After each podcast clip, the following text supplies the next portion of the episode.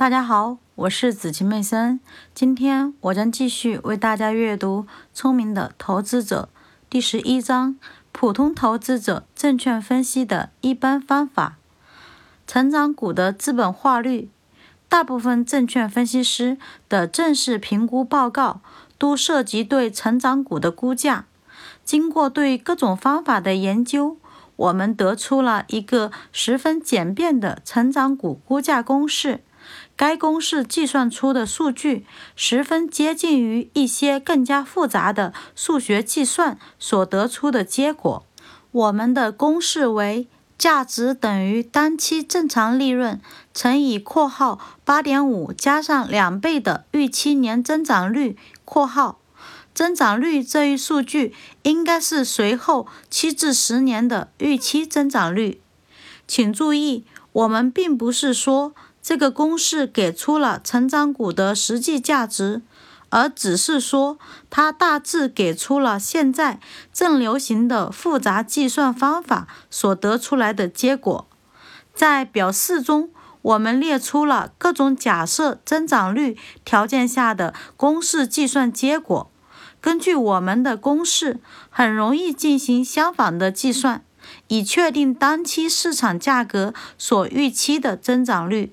在本书的上一版之中，我们计算过道琼斯工业平均指数以及六种重要股票的结果。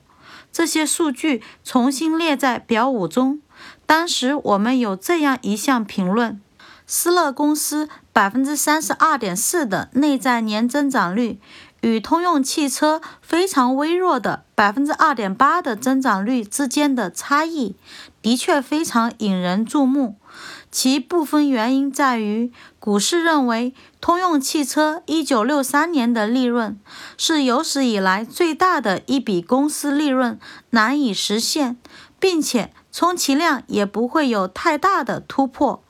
另一方面，施乐的市盈率很好的代表了人们的投机热情，关注公司的巨大成就，而且期望将来的成就会更大。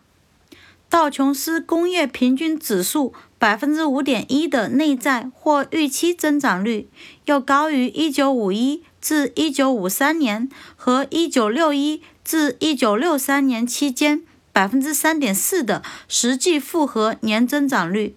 我们要给出如下忠告：如果我们希望高成长股的增长率实际得以实现的话，那么，预期增长率的估价必须相对保守。事实上，根据算术，如果假设一个企业将来可以按百分之八或更高的速度无限期增长的话，那么其价值将趋于无穷大，且其股价无论多高也不过分。在这些情况下，估价者实际的行为是在其计算中引入安全边际这一概念，类似于工程师在构造方面的规定一样。基于这种情况，即便实际的增长率结果大大低于预测结果，购买股票也能达到自己的目标。一九六三年预期的总体年回报率为百分之七点五。当然，如果增长率实际得以实现，投资者必然会获取一笔可观的额外回报。事实上，没有办法估算出高成长企业，比如预期年增长率为百分之八的价值。分析师既不能实际估算出当期利润的恰当乘数，也不能估算出未来利润的预期乘数。后来的事实证明，施乐和 IBM 公司的实际增长率非常迫近于我们公式中所认为的高增长率。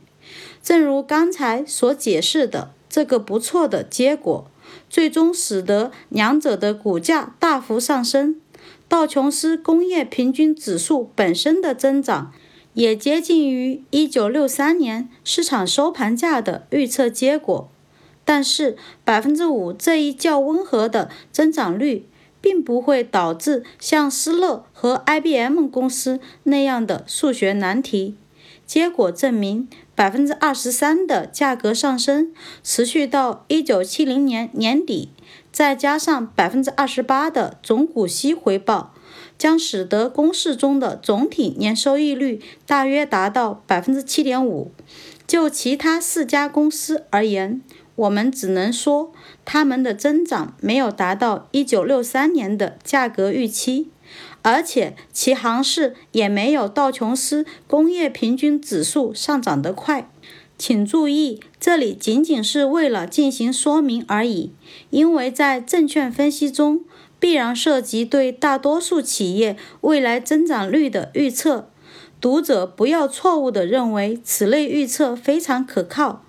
或者反过来认为未来价格将随着预测结果的实现被超过。或未达到而发生相应的变化。